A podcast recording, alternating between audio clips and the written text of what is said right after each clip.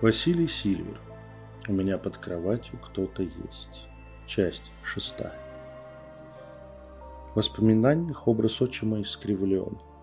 Он сразу отталкивает, сильно напоминает того неживого, отвратительного мужчину, которым являлся Трис, ее демон-мучитель. Но если зайти чуть раньше, что мы и делаем в поисках якоря, то дядя Валя, как его зовет девочка, даже нравится маленькой Даше. Он веселый, обаятельный мужчина. Его худоба не столь гротескна, лицо не переполнено пороком, а вполне симпатично.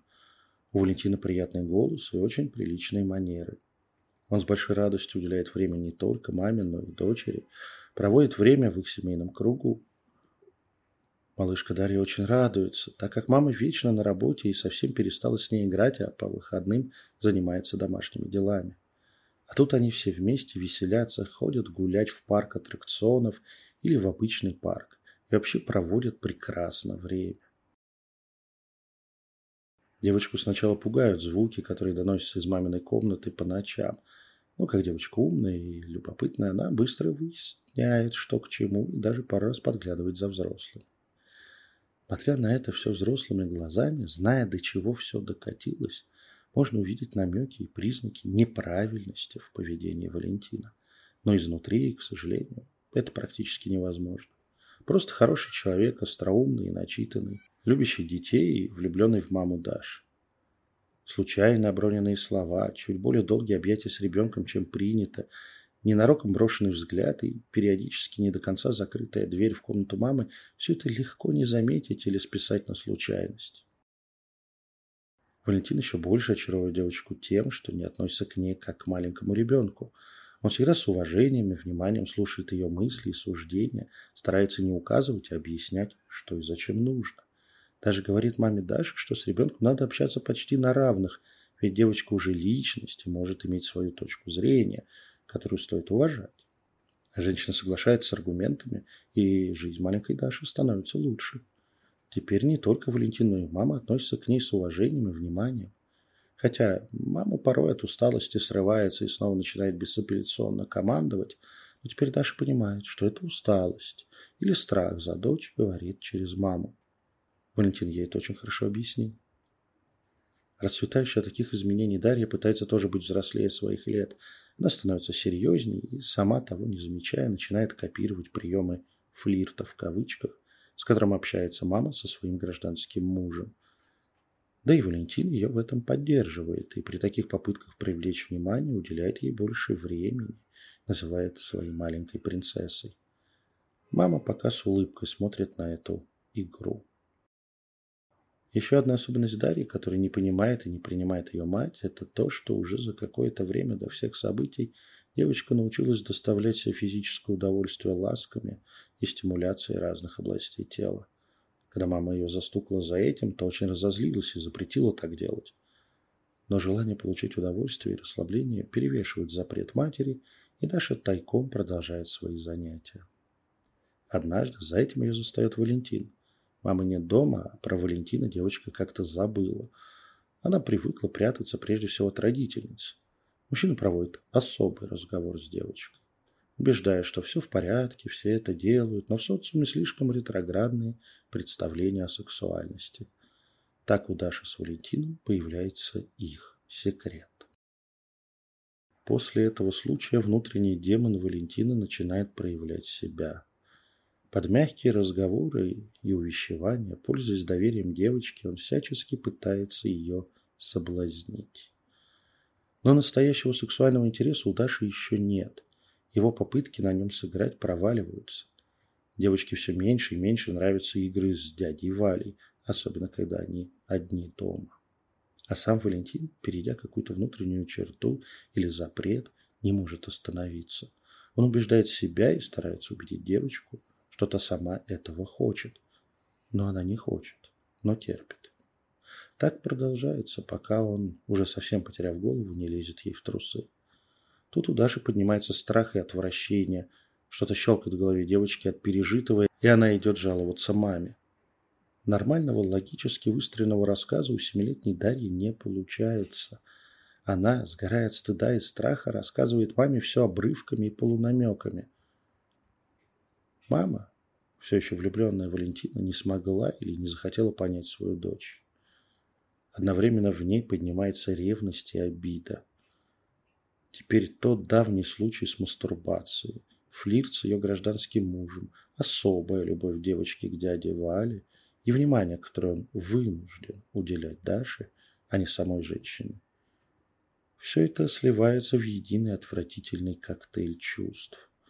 А страх, что в свои годы и с прицепом женщина может остаться вновь в одиночестве, без надежды на счастье и любовь, побеждает любые доводы рассудка. И маленькую несчастную девочку собственная мама обвиняет в том, что та пыталась сама соблазнить Валентина, а теперь из обиды решила отомстить. Как это вообще может уложиться в голове взрослой здравой женщины, мне непонятно но чувство диктует мысли и заставляет не видеть противоречий. Пройдут годы, но мать так и не простит своей дочери конкуренцию. Да, она уже не будет, как тогда, в лицо маленькой девочки называть ее шлюхой и озабоченной шалавой. Но лед в их отношениях залег навсегда, как слой вечной мерзлоты.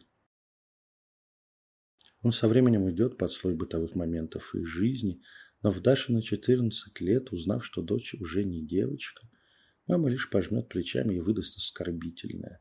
Ты всегда была не по годам развитым ребенком. До изгнания из дома Валентина остается целых полтора года, и эти полтора года девочке было некуда деваться от уже принудительных игр, в кавычках, с ней мужика. Его образ в воспоминаниях плывет, извращается и превращается в монстра, которого нет и не может быть спасения. Обида на маму сливается с чувством вины и стыда, ведь мама же сказала, что Даша сама провоцирует монстра на то, что он делает. Ведь она шлюха и заслужила это. Ужасные переживания просто рвут психику девочки на части. И личность, пытаясь освободиться от боли и безысходности, рассыпается на две части. Одна существует в мире, где монстр несколько раз в неделю приходит и мучает ее, а вторая все остальное время не помнит ничего об этом. Только ее рисунки становятся мрачными и безжизненно пугающими. Хороший психолог или психиатр может увидеть характерные признаки ребенка, подвергающегося сексуальному насилию, но где таких было встретить в обычной жизни 20 лет назад?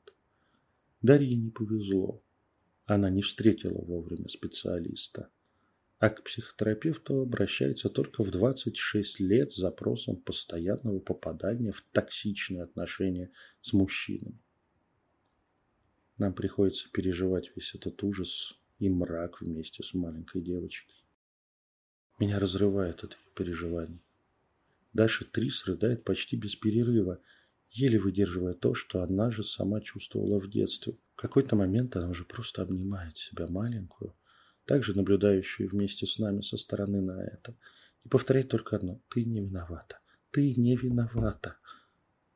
Та жмется к своей взрослой копии и явно очень-очень хочет поверить в это. Мне же приходится в этом шторме эмоций выискивать то, что здесь оставил как свой якорь демон. Наконец я нахожу его. Шляпа. Валентин не носит шляпу вообще никогда. Как и большинство мужчин в двухтысячные. Но там, в маленькой детской комнате, на стуле в углу, всегда лежит мужская фетровая шляпа. Она может быть завалена одеждой или валяется сверху, но каждый раз, когда человек-монстр остается с ребенком, там лежит шляпа. Я подхожу к стулу, невидимый для участников сцены, тенью и забираю шляпу себе. Она пытается присосаться, оголив острые зубы и выпуская маленькие щупальца с присосками, впиться в меня, стать якорем для своего хозяина уже во мне. Но я пресекаю эти попытки хищные вещи. Надежно изолированный, зафиксированный волей якорь позволяет мне считать все данные о демоне и запомнить их навсегда. То, что ошибочно называют именем демона, это энергетическая сигнатура, зная характеристики которой можно четко навестись на сущность и гораздо проще принудить ее к подчинению. А буквенные и звуковые формулы лишь должны активизировать память энерготела об этих характеристиках.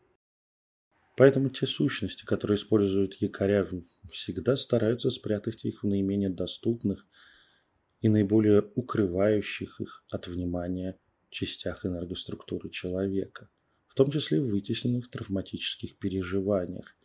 Если бы не обрывок нити, который я успел сохранить, то мы могли бы искать этот якорь еще много лет, да и не решились бы лезть в воспоминания о травме, не уверенные, что якорь именно там.